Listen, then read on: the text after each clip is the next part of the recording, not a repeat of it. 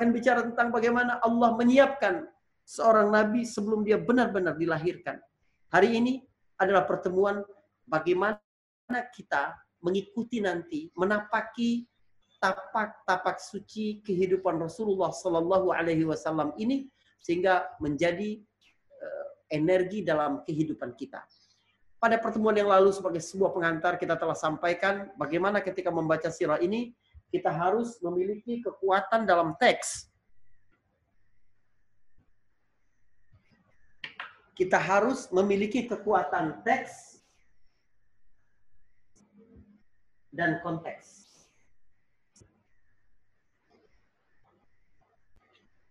Teks-teks sirah. Jangan sampai kita salah mengambil dari referensi-referensi yang tidak otoritatif. Karena apa? Karena ada banyak sekali maksud baik untuk menyampaikan sesuatu dari Nabi, ternyata itu bisa dipahami salah oleh umatnya. Karena Nabi tidak pernah mengatakan itu, Nabi tidak pernah uh, melakukan itu, dan ini bukan dari kita harus berdasarkan hal seri Living Sirah ini, saya menggunakan untuk teks saya menggunakan buku As-Siratin Nabawiyah biriwayat Al-Imam Al-Bukhari. Jadi mengumpulkan seluruh hadis-hadis yang berkaitan dengan sejarah kehidupan Nabi dari Sahih Imam Bukhari. Kitab paling mu'tabar, kitab paling otoritatif di muka bumi ini setelah Al-Quran. Lalu kemudian eh, karena hari ini kita berbicara tentang eh, bagaimana Rasulullah SAW hadir dalam kehidupan kita, bagaimana dia akan mendidik kita, bagaimana dia memberi contoh kepada kita. Ya, ada buku yang baik sebagai acuan saya gunakan Waqafat Tarbawiyah Ma'asiratin Nabawiyah. Titik-titik penting dari tarbiyah Rasulullah SAW, ya bagaimana kehidupan Nabi dapat memberi pelajaran bagi kita yang hidup pada pada hari ini. Tentu saja kita tetap menggunakan referensi-referensi lain ya, baik yang detail seperti Al-Bidayah wan Nihayah baik uh, yang lebih detail lagi tarikh islami ya atau buku-buku sirah yang lebih awal seperti yang saya tunjukkan pada pertemuan yang lalu sirah Ibnu Hisham. Tetapi saya akan berusaha membawa sirah Nabawiyah ini bagaimana dapat menjadi energi dalam kehidupan kita, bagaimana kita menjalani uh, tantangan-tantangan, peluang-peluang yang ada pada hari ini. Saudara, inilah tiga ayat yang akan menjadi energi dari seri Living Sirah. Ayat pertama adalah Al-Quran surah 49, surat Al-Hujurat ayat ke-7.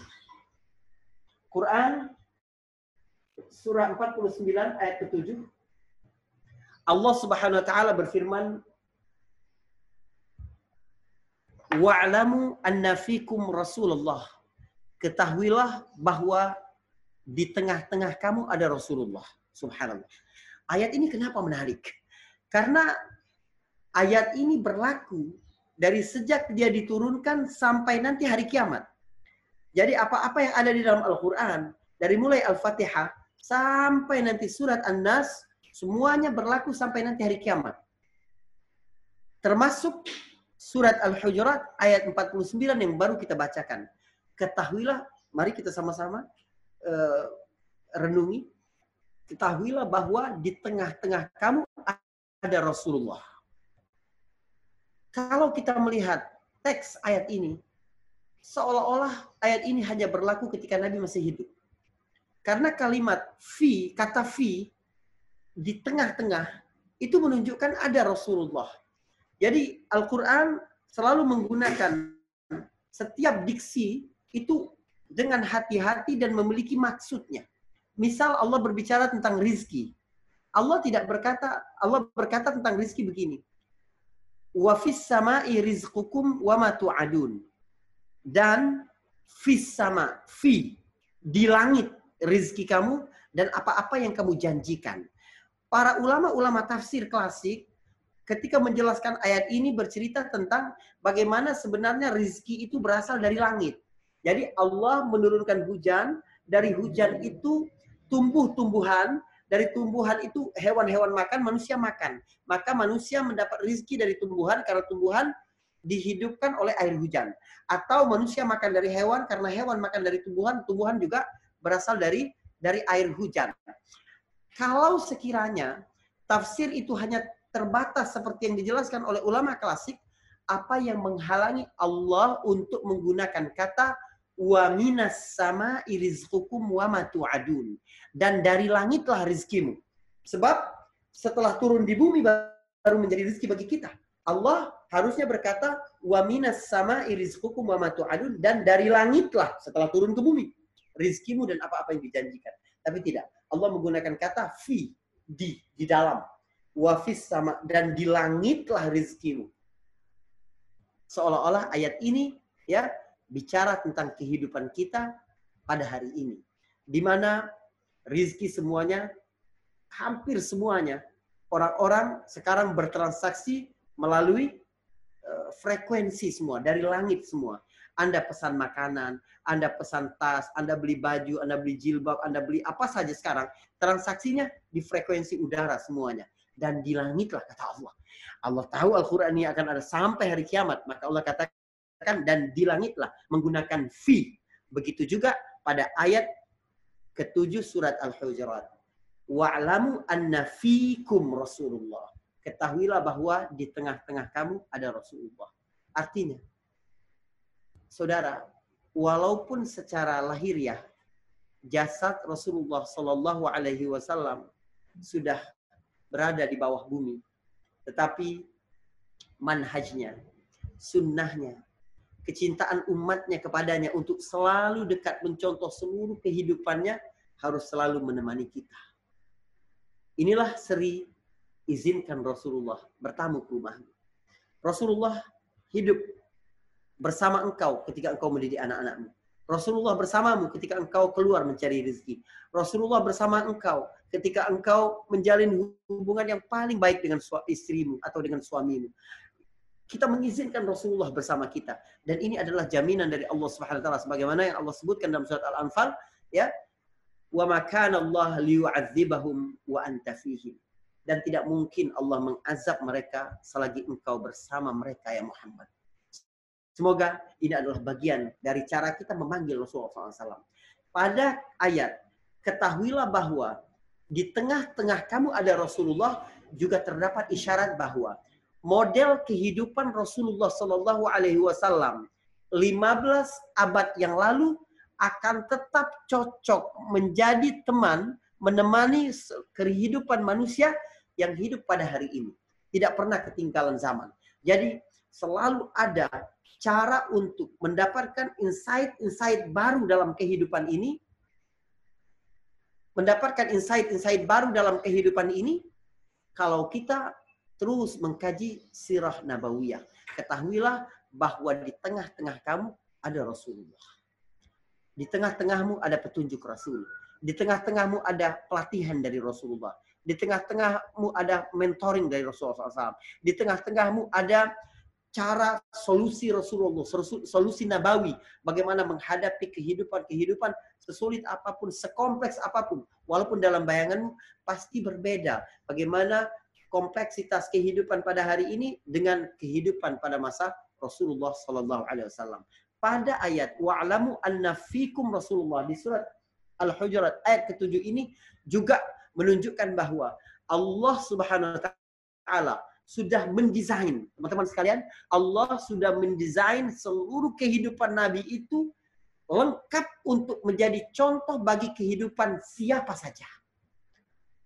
Kita berikan perbandingan kita menghormati dan mencintai Nabi Isa alaihissalam. Tetapi bisa tidak kita mencontoh, menjadikan Nabi Isa sebagai model bagaimana menjadi seorang ayah yang baik? Tidak bisa. Karena Nabi Isa tidak pernah punya anak. Bahkan Nabi Isa tidak pernah menikah. Bagi orang yang ingin mencari jalan kezuhudan, hidup dengan warok di dunia ini, bagaimana di tengah keterbatasan yang luar biasa, tetap dapat menjalin komunikasi dengan kualitas yang paling baik dengan Allah dapat melihat kehidupan Nabi Isa alaihissalam. Tapi seorang yang memperoleh kekuasaan, kelapangan, uh, kekayaan yang berlimpah.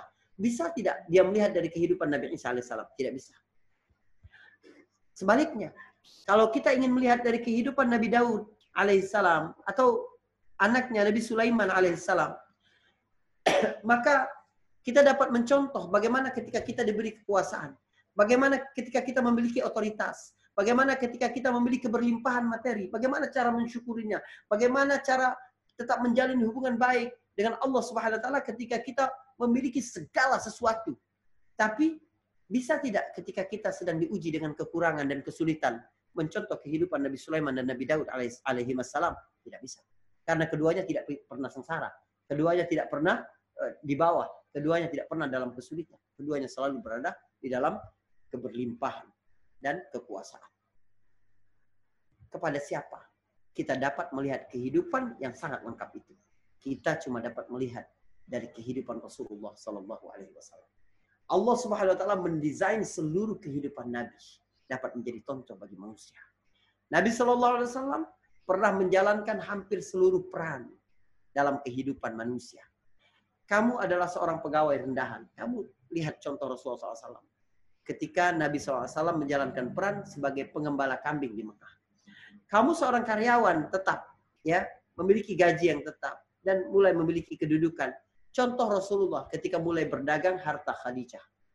Kamu seorang partner bisnis bagi sahabatmu, bagi saudaramu. Bagaimana cara menjalankannya dengan baik? Contoh Rasulullah, karena Rasulullah pernah menjadi partner bisnis Khadijah ketika sudah menikah. Atau kamu CEO sebuah bisnis, kamu bisa melihat Muhammad SAW ketika Khadijah sudah menghibahkan semua hartanya kepada Nabi. Ah, bagaimana Rasulullah menjalankan bisnis itu. Bagaimana orang-orang berjualan atas nama Nabi Muhammad SAW. Apa mereknya pakai merek Nabi Wasallam. Ini kan sesuatu yang luar biasa sekali. Nabi pernah menjalankan peran sebagai seorang anak. Nabi pernah menjalankan peran sebagai seorang cucu ketika bersama kakeknya uh, Abdul Muthalib. Nabi pernah menjalankan peran sebagai seorang anak ketika bersama ibunya Aminah usia 4 sampai 6 tahun. Nabi pernah menjalankan peran sebagai seorang ayah bagi anak-anaknya ketika telah menikah dengan Khadijah. Nabi pernah menjalankan peran sebagai seorang uh, kakek ketika sudah memiliki cucu Hasan dan Husain. Bagaimana sabarnya Rasulullah SAW dan lain-lain sebagainya. Nabi pernah menjalankan peran sebagai seorang guru di Masjid Nabawi.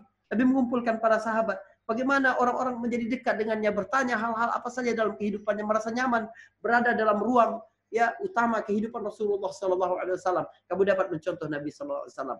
Kamu seorang hakim, kamu dapat melihat bagaimana Rasulullah memutuskan perkara dengan sangat bijaksana dan tepat ketika berumur 35 tahun dalam kasus mengembalikan Hajar Aswad ke tempatnya semula. Kamu seorang panglima perang, kamu seorang ahli politik, kamu seorang ya, yang aktif di pemerintahan, kamu seorang ekonom, kamu seorang apa pun status dan ke kedudukanmu dalam kehidupan ini, kamu dapat melihat kehidupan Rasulullah SAW. Keadaan juga begitu, keadaan hidup. Ada orang yang tidak pernah merasa susah. Lalu dia menasihati orang-orang yang sulit untuk makannya, mencari makan untuk hari ini saja susah. Dia berkata, eh harus sabar kamu eh, dalam keadaan lapar, harus sabar tinggal di tempat seperti ini, harus sabar. Diketawain oleh mereka. Pak, Bapak belum pernah merasakan bagaimana hidup seperti kami ini, enggak pernah. Tapi kalau Rasulullah SAW menasihati kita bagaimana sabar di atas kekurangan, di atas kemiskinan, Rasulullah sangat layak untuk hal itu. Karena dia pernah menjalankan hari-hari yang sangat sulit sebagai seorang miskin, seorang yang sangat terbatas hartanya, tidur di tempat yang sangat kasar, tidak makan dari eh, hal-hal uh, yang dimasak, cuma makan kurma dan air berhari-hari kata Aisyah. Kerap sekali ya dapur kami ini tidak berasap kata Aisyah. Kami tidak masak ini kerap sekali berhari-hari kami cuma makan dari dua hitam, ya aswadain, dua hal hitam. Maksudnya adalah air dan dan kurma kering. Itu saja yang dimakan oleh Rasulullah SAW. Tapi kalau sekiranya ada orang miskin berkata, eh jangan mewah-mewah dong, beli begini, beli harga segini, kamu begini, begini, begini. Dia nggak pernah kaya. Orang kaya menertawakan dia, kamu belum tahu bagaimana kebutuhan orang kaya, bagaimana yang harus dia lakukan, bagaimana ketika dia bergaul dengan yang lain, bagaimana akan diketawakan oleh orang seperti itu. Tapi ketika Nabi berkata, jangan berlebih-lebihan, jangan mubazir, jangan sombong. Ketika memperoleh segala sesuatu, Nabi berhak untuk itu karena Nabi pernah menjalankan kehidupan sangat mewah.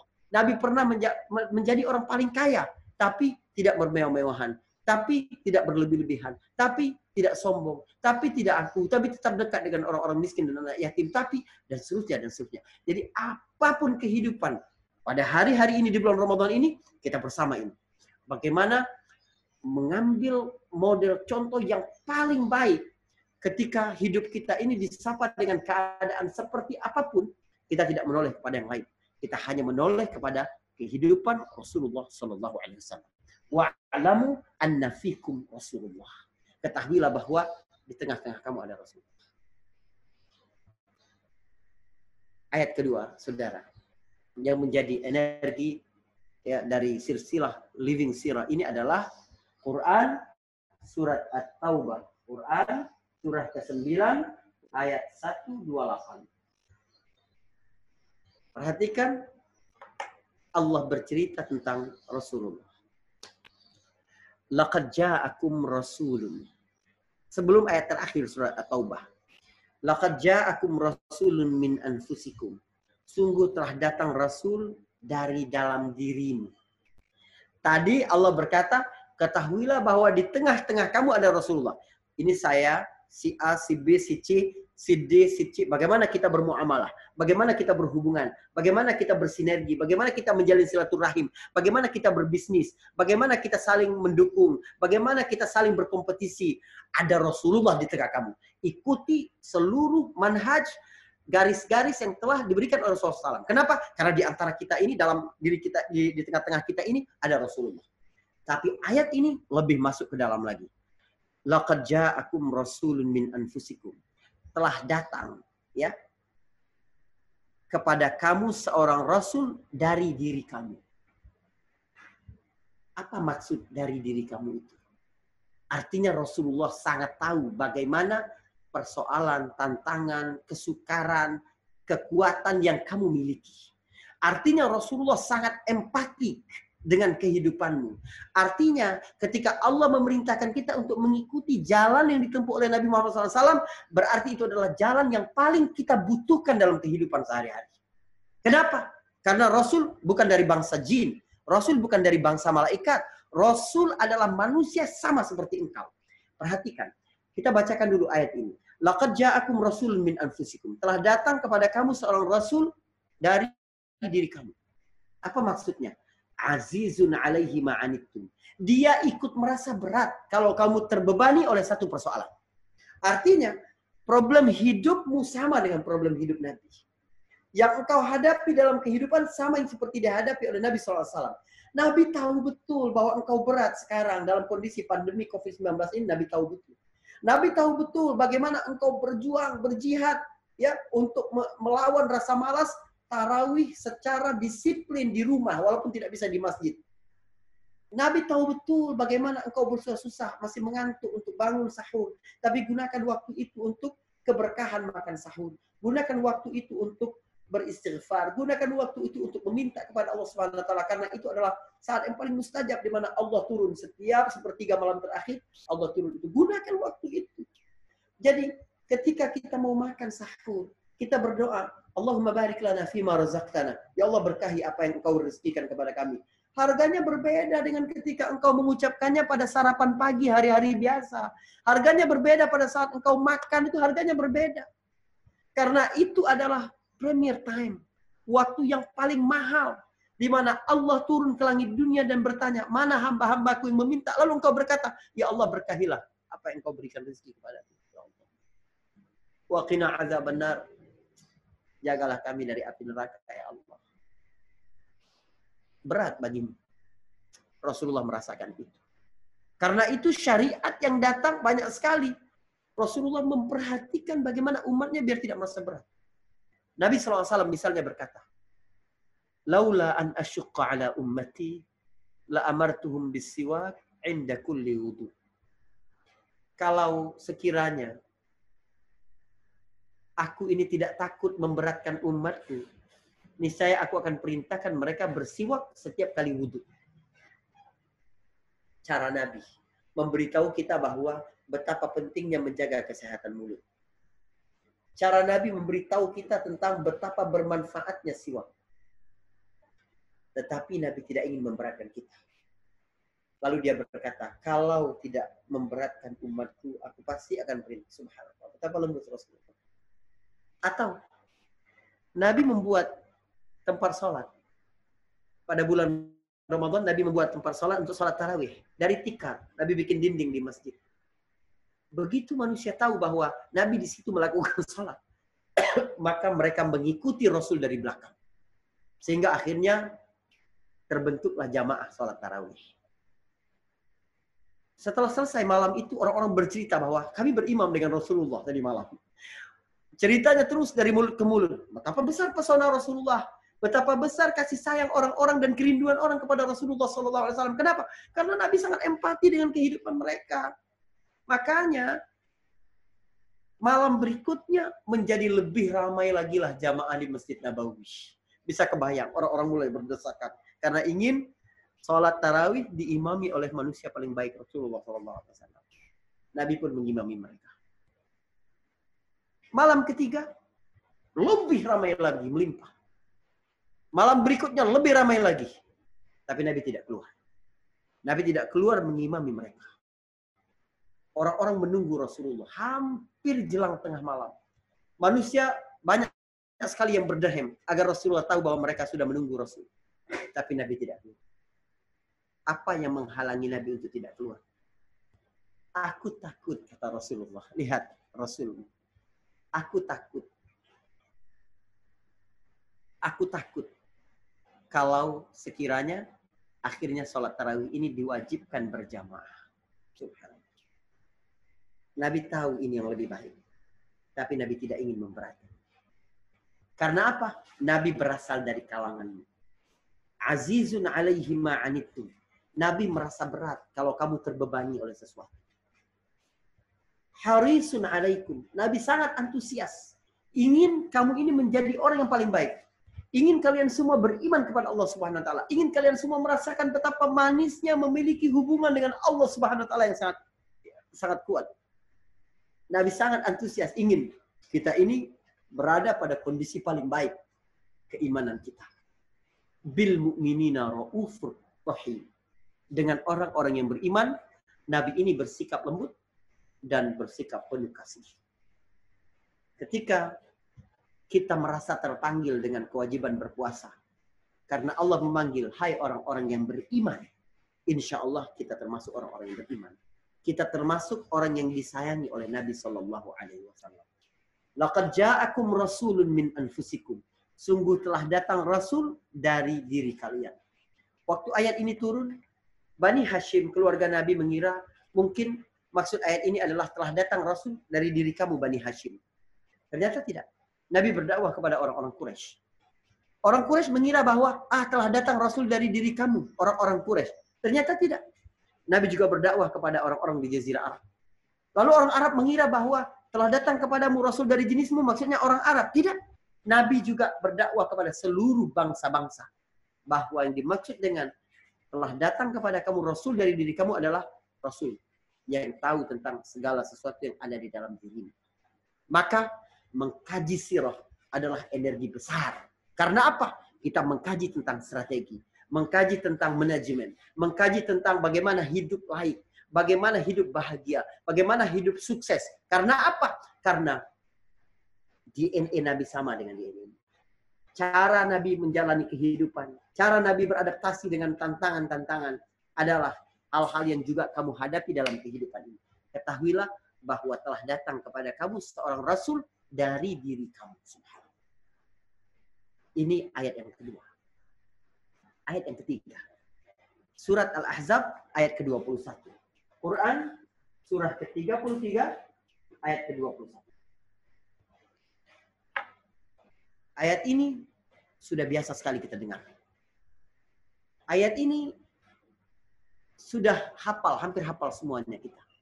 Allah Subhanahu wa taala berfirman, "Laqad kana lakum fi Rasulillahi uswatun hasanah."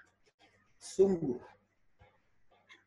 bagi kamu terdapat ya laqad kana lakum sungguh untuk kalian semua fi Rasulillah dalam diri Rasul terdapat suri toladan yang baik. Artinya apa? Model yang paling ideal bagi engkau, siapa pun dirimu adalah Rasulullah Sallallahu Alaihi Wasallam. Kita akan memulai dari mana? Kita akan memulai dari yang paling besar sampai yang paling kecil sekarang. Perhatikan. Dari mana yang paling besar? Yang paling besar adalah peradaban di dunia. Orang-orang yang mengerti sejarah dengan baik, sejarah dunia dengan baik, akan mengakui bahwa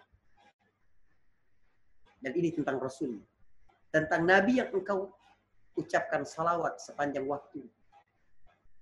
Para ahli sejarah dunia yang objektif dan mengetahui sejarah dengan baik akan tahu. Sejarah dunia sebelum Muhammad dengan sesudah Muhammad adalah dua hal yang sama sekali berbeda.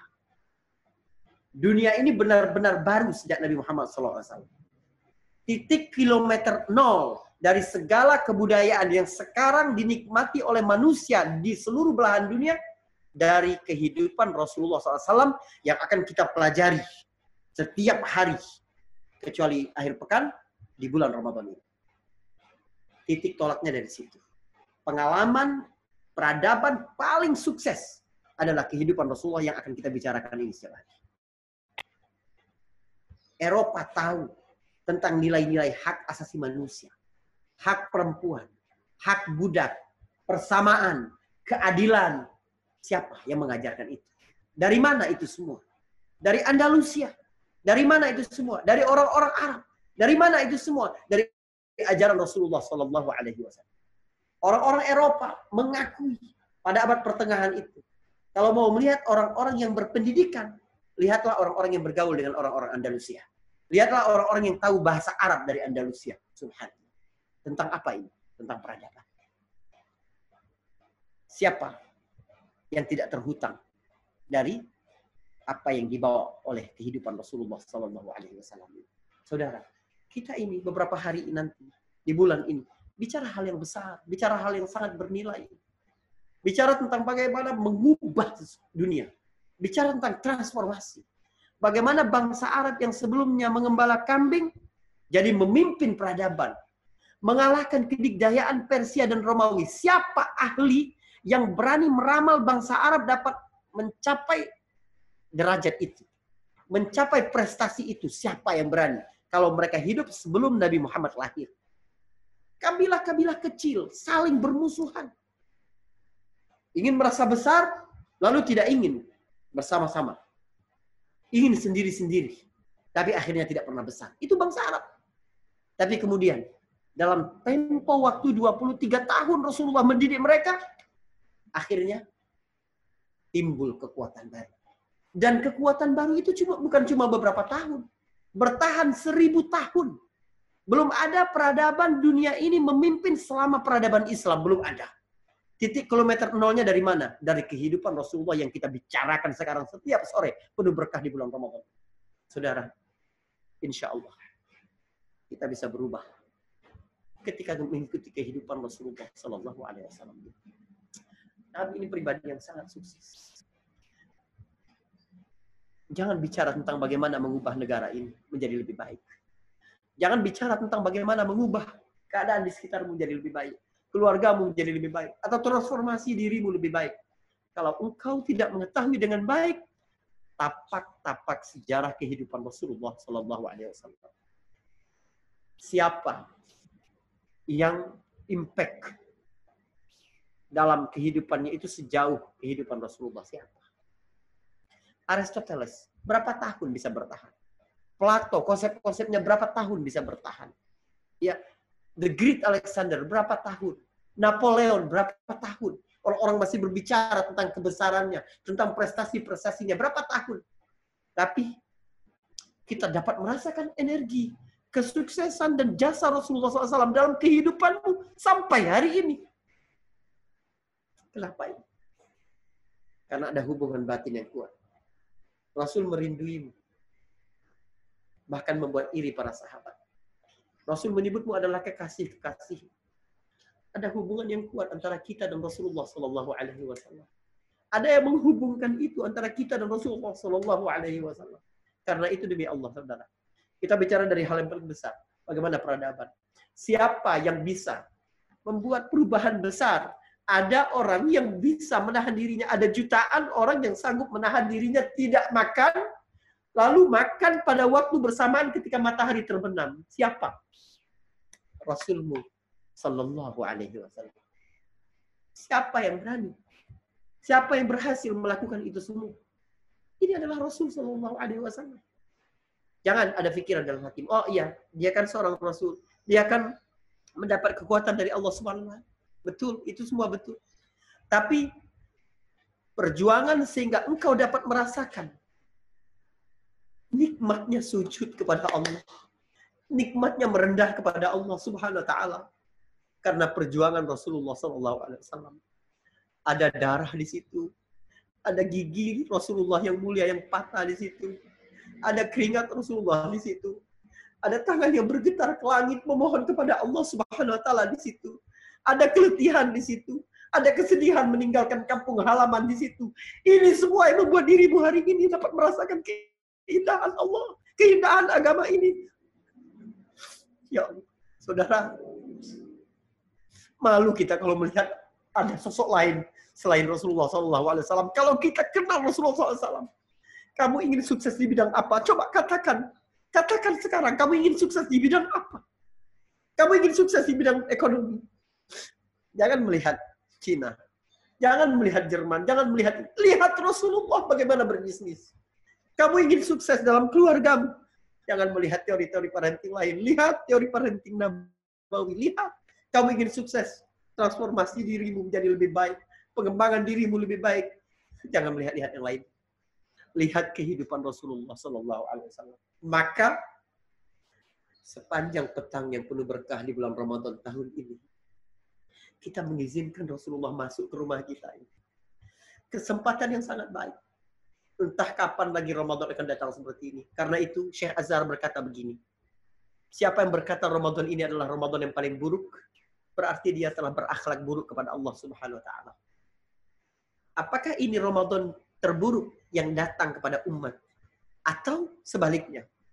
Ini adalah umat terburuk yang datang kepada mereka Ramadan kita mencari hikmah paling baik. Kita tidak bisa keluar rumah.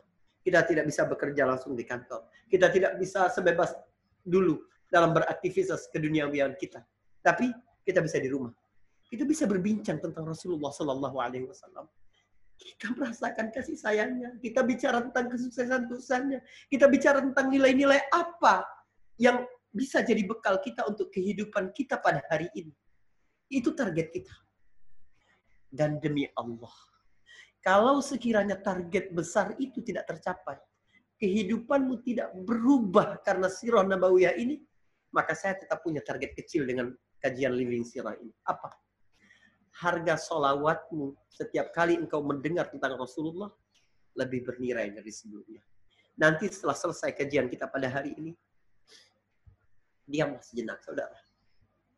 Lalu, resapilah salawat kepada Rasulullah Sallallahu Alaihi Wasallam. Rasakan betapa indahnya apa yang telah dibawa Rasulullah kepadamu. Rasakan betapa besarnya nikmat Allah Subhanahu Wa Taala karena engkau mengikuti jalan hidup yang telah digariskan oleh Rasulullah SAW. Lalu engkau berkata kepada Allah dengan penuh kekhusyukan. Allahumma salli ala Muhammad wa ala ali Muhammad. Subhanallah. Nabi tidak ada yang lebih berjasa kepada dirimu selain Rasulullah Sallallahu Alaihi Wasallam. Suatu hari, saudara, Nabi mengambil tangan Umar bin Khattab radhiyallahu anhu. Umar merasakan ketenangan yang luar biasa bersama Rasul. Lalu Umar berkata, Wallahi ya Rasulullah, demi Allah ya Rasulullah, la anta ahabbu la anta ahabbu ilayya min kulli syai'in illa min nafsi. Ya Rasulullah kata Umar, demi Allah, engkau lebih kucintai dari apa pun selain dari diriku sendiri. Rasulullah memandang Umar dan berkata, belum ya Umar. Betapa terkejut Umar. Ternyata mencintai Rasulullah harus bahkan lebih dari mencintai diri sendiri. Engkau secinta apa kepada Rasulullah dibanding engkau cinta kepada anak-anak, kepada bisnismu, kepada usahamu, kepada keluargamu, kepada harta bendamu, kepada perhiasanmu, secinta apa engkau? Di mana tempat Rasulullah dibanding benda-benda itu tadi? Sedangkan Umar yang berkata, demi Allah ya Rasulullah, engkau lebih kucintai dari apa pun. Artinya, asal engkau tidak jadi korban, aku sanggup korbankan apa pun. Asal engkau tidak menjauh dariku, aku sanggup menjauhkan apa pun dalam kehidupan. Tapi Nabi bilang belum. Lalu Umar berpikir, iya, aku dapat merasakan kenikmatan, keindahan memandang diriku betapa terhormatnya sebagai manusia, sebagai hamba Allah Subhanahu wa taala. Belum lagi nanti dapat selamat dalam kehidupan akhirat ini siapa? Karena siapa? Karena Rasul Shallallahu alaihi wasallam yang menuntunnya. Lalu kemudian Umar sampai kepada kesadaran itu dan Umar berkata, "Ya Rasulullah, la anta ahabbu ilayya." Ya, engkau lebih kucintai sekarang hatta min nafsi juga dari diriku. Dibanding diriku sendiri, aku lebih cinta kepada engkau. Nabi berkata, Al-ana ya Umar. Ya, sekarang baru sempurna kecintaanmu ya Umar. Saya tahu keterbatasan diri saya, saya tahu. Sulit bagi saya untuk merekonstruksi ulang keindahan Nabi SAW sehingga kita semua dapat mencapai tahap seperti apa yang dirasakan oleh Umar itu. Tapi demi Allah, saudara, berdoalah kepada Allah Subhanahu Taala agar Rasul selalu hidup dalam diri kita. Rasul sangat empatik. Dia tahu tentang kehidupan. Laqad ja'akum rasulun min anfusikum. Azizun alaihi. Dia merasa berat kalau kamu itu terbebani oleh sesuatu. Ini Nabi. Nabi ingin segalanya. Nabi ingin segalanya baik. Segalanya mudah bagi kita semua. Perjuangan Nabi, air mata Nabi, keringat Nabi, keletihan Nabi untuk apa? Untuk kehidupan yang paling baik bagimu di dunia dan kehidupan paling baik yang kekal nanti bagimu di akhirat. Rasul Shallallahu Alaihi Wasallam bil mu'minina raufur rahim lemah lembut dan penuh kasih sayang kepada orang-orang yang beriman. Rasul contoh paling baik. Di bidang apa? Di bidang apa saja. Pertama, dia menjalani hampir seluruh bidang kehidupan yang dijalani oleh manusia modern saat ini sekalipun. Yang kedua, dia paling berhasil pula di bidang-bidang itu. Nabi yang paling berhasil di bidang-bidang itu. Bahkan saudara, kalau saya sampaikan, perhatikan ini. Kalau saya sampaikan bahwa Nabi adalah contoh model yang paling baik bagaimana menjadi pasangan terbaik, maknanya jauh di, di luar bayangan Anda.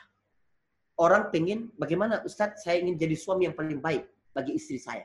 Saya katakan Rasul adalah teladan paling baik bagaimana suami yang paling ideal.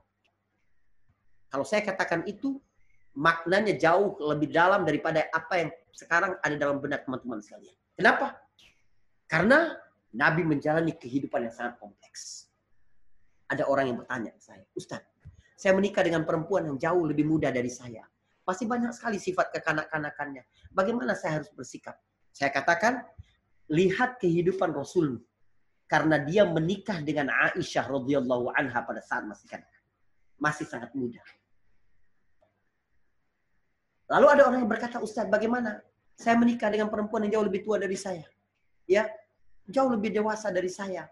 Apa yang harus saya lakukan? Bagaimana saya bersikap? Contohlah Rasulullah karena dia menikah dengan Siti Saudah umur 60 tahun. Menikah dengan Khadijah umur 40 tahun.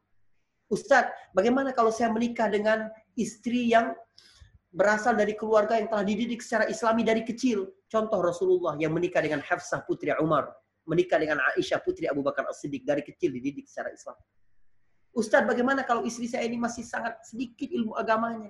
Karena dia berasal dari keluarga mu'alaf, dia dia dulu mu'alaf Ustadz, baru masuk Islam. Contoh Rasul sebagai suami teladan ketika menikahi Maria Al-Qibtiyah dari Nasrani, menikahi Sofia binti Huyai dari Yahudi. Kurang apa Rasulullah? Ustadz, bagaimana keluarga saya? Keluarga poligami. Contoh Rasulullah karena pernah menjalani kehidupan keluarga poligami. Ustadz, saya dengan seorang istri begini. Contoh Rasulullah yang pernah menjalani kehidupan sebagai seorang uh, kepala keluarga monogami. Ustadz, bagaimana keluarga kami ketika diuji dengan kesulitan? Contoh Rasulullah begini. Contoh Rasulullah begini. Hanya satu saja bagaimana menjadi mencari model, mencari teladan dari satu status kehidupan. Bagaimana menjadi pasangan yang baik, kamu melihat kelengkapan dalam sejarah kehidupan Rasulullah Shallallahu Alaihi Wasallam. Terakhir teman-teman sekalian, dari mana kita tahu Rasul adalah model yang paling baik? Testimoni. orang-orang yang hidup bersama dia. Siapa pun yang pernah melihat kehidupan Rasulullah dapat merasakan betapa luar biasanya Rasulullah. Ada sahabat yang baru sehari tidak berjumpa dengan Rasulullah merasakan sangat rindu sampai berubah wajahnya. Lalu datang ke Nabi SAW berkata, ya Rasulullah bertanya, kenapa engkau sakit, pucat, ada apa denganmu? Tidak Rasulullah, kecuali karena aku menanggung beban rindu kepadamu. Subhanallah. Apa kata Nabi? Nabi berkata, eh ini aku sekarang ada di depanmu. Sudah, lepaskan kerinduanmu. Sahabat itu berkata, ya Rasulullah, aku tidak memikirkan hari ini. Aku memikirkan nanti di akhirat, ya Rasulullah. Kalau nanti engkau masuk surga, aku belum tentu masuk surga. Bagaimana aku kuat menanggung kerinduan di neraka nanti kalau engkau berada di surga? Subhanallah. Karena ingin bersama Nabi. Bahkan ya Rasulullah, kalau aku masuk surga pun, pasti kelasnya berbeda ya Rasulullah. Engkau di surga Firdaus yang sangat tinggi itu. Kami ini kelas-kelas ekonomi ya Rasulullah. Gak bisa berjumpa engkau Rasulullah. Aku memikirkan itu. Aku jadi sedih. Aku jadi sakit. Kata Nabi, tenang. Engkau akan bersama orang yang engkau cintai nanti di akhirat. Subhanallah. Nikmat yang luar biasa sekali mencintai Rasulullah. Luar biasa sekali. Semoga kita semua akan menjadi tetangga Rasul di akhirat nanti.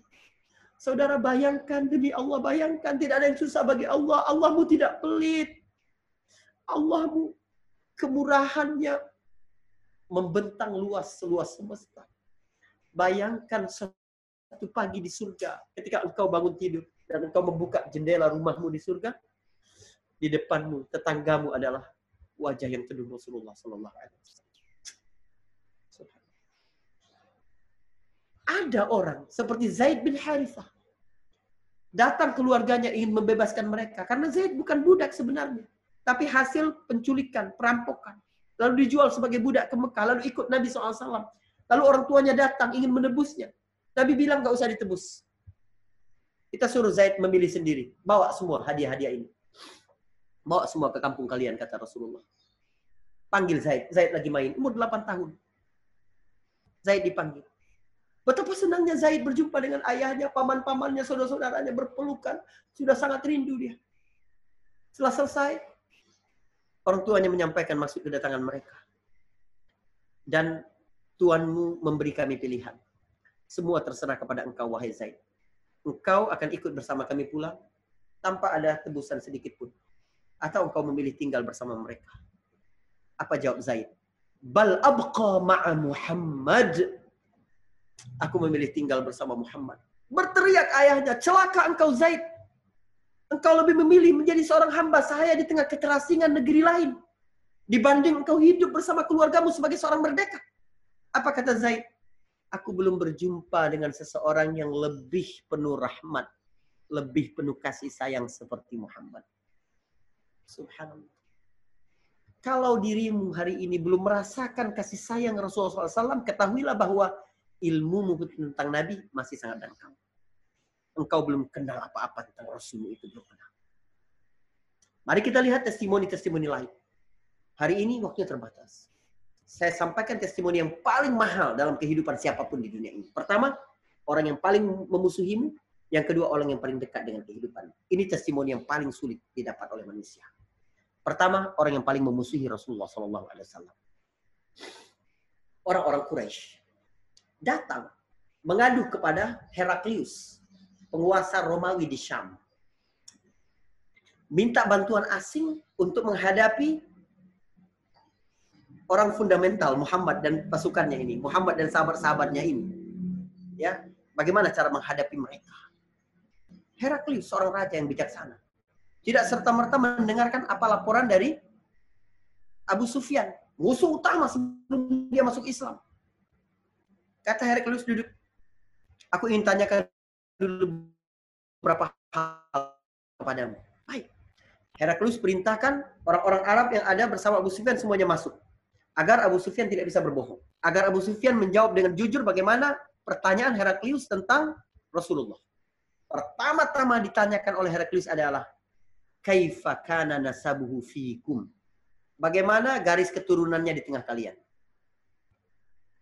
Apa jawab Abu Sufyan? Zu nasab. Wah, kalau keturunannya keturunan orang-orang yang tinggi semua. Kata Abu Sufyan. Mengakui asal Rasulullah. Kenapa Heraklius bertanya itu?